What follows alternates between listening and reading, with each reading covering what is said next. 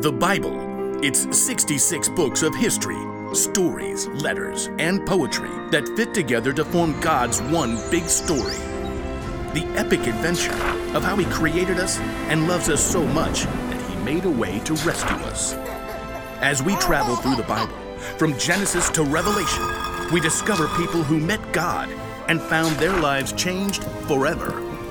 Now, for an amazing story, inspired by the book of Colossians, chapter 3, verse 15. In a letter written to the Colossian church, the Apostle Paul wrote, Let the peace that Christ gives rule in your hearts. As parts of one body, you were appointed to live in peace and be thankful. Now let's see what that truth may look like played out in our lives today. Katie wiped the sweat from her forehead and took a long drink from her water bottle. How is it this hot in April? She looked back at the long patch of scrubby ground on the corner lot by Miss Watson's house. Her friends, Caleb and Nona, were both pulling weeds too. I thought we'd be done before lunch. It'll take us days to clear out all this brush. All three kids lived in the same neighborhood and were in Mr. Benson's seventh grade social studies class. It had been Katie's bright idea to start a neighborhood garden for their community service project. Well, we have to finish, unless you want to fail social studies. Even though the friends had been working for a couple of hours already, they'd only cleared the brambles from a small patch of land at the corner. Even when we finish pulling weeds, we still have to dig up the dirt. Yeah, and plant the seeds and water them and stuff. Look, we just need to get it done. I really want an A, okay? Let's use what we've cleared so far and pick one thing to plant. Sunflowers. What? They're big, they're bold, they'll brighten up the whole neighborhood. I don't want to plant flowers. Katie did a quick search on her phone for backup. Plus, you aren't supposed to plant sunflowers until summer. That's a big fat fail for class. Well, it feels like summer. We should plant a pumpkin patch. I mean, how awesome will it be to have all the little kids come right here to get their pumpkins in the fall? That's like half a year away. You guys, Plus, two words pumpkin pie! Uh, two more words is disgusting. Katie jumped right between her sparring friends. you guys, we need something easy that will actually grow now before the end of the school year. I looked it up. She held up her phone and showed them a picture of small flowers with viney green stalks.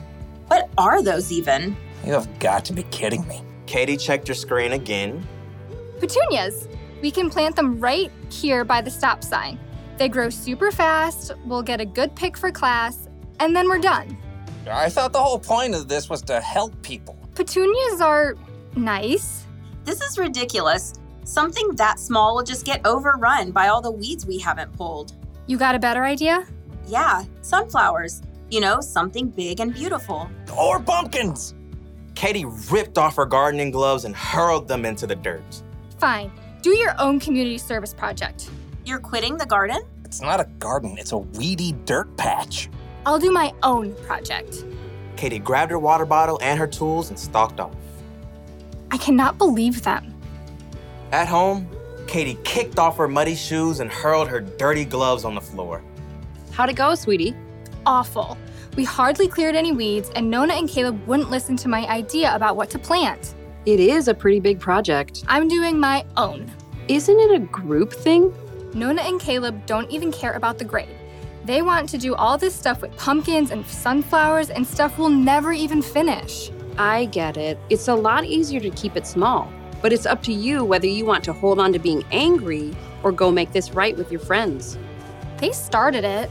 Look, God designed you to be at peace on the inside, peace with Him and with others. Okay, okay, yeah, I just. I don't know where to start. You could start with more help. I bet Miss Watson would be willing to lend a hand since that weedy patch is right by her yard. Maybe. Oh, and Mrs. Garcia is always trying to start a garden in their backyard, but she says it's too shady. Maybe she'd like to help. Katie nodded slowly. After lunch, she took a trip around the neighborhood and spotted Caleb shooting some hoops in his driveway. Then she dragged him across the street to knock on Nona's door. You realize I don't want to talk about this? I don't want to talk about this. Just give me a minute, both of you, please. Caleb and Nona stared at Katie, arms crossed. I'm really sorry. I got so stuck on making an A that I didn't listen to your ideas. I was just so hot and frustrated. Katie's friends waited. I talked to Mrs. Watson and the Garcias and that family with the little kids by the stop sign. They all want a garden, like a big vegetable garden. They want to help us. Really? We could clear the lot pretty fast with that much help. And we can plant everything tomatoes and beans and carrots and sunflowers and pumpkins and whatever people want to eat. We'll have to help keep it up over the summer, though. All the way to pumpkin season. Exactly. Okay, I'm in. Caleb gave Katie a high five. Then they both turned to Nona. She hesitated. Okay, sure, but you're not gonna get me to eat pumpkin pie, because sweet potato is way better. Deal. The Garcias can help out tomorrow afternoon, so we can get back to it then.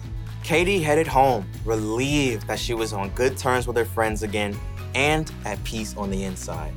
She was living out the truth of Paul's words Let the peace that Christ gives rule in your hearts.